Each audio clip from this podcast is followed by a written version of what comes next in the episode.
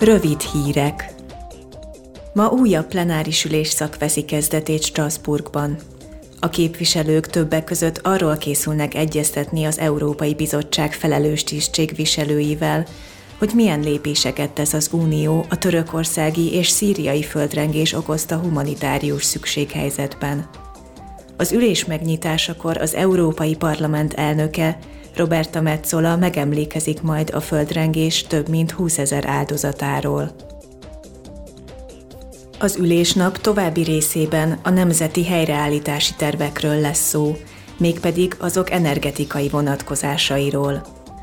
Ha a képviselők zöld utat adnak a javaslatnak, a tagállamoknak energetikai intézkedéseket is be kell majd építeniük ezekbe a tervekbe, hogy segítsék az orosz fosszilis energiahordozóktól való függetlenedést, az ökológiai átállást és az energiaszegénység felszámolását.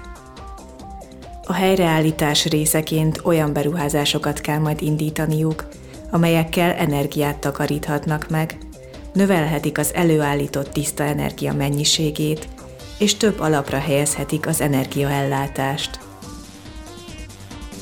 Holnap Strasbourgban az Európai Unió nyugat-balkáni bővítése lesz napirenden.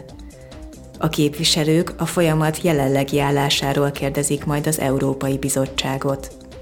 A tagjelöltek listáján jelenleg öt nyugat-balkáni ország, Albánia, Bosznia-Hercegovina, Észak-Macedónia, Montenegró és Szerbia várakozik, Koszovó pedig potenciális tagjelölt.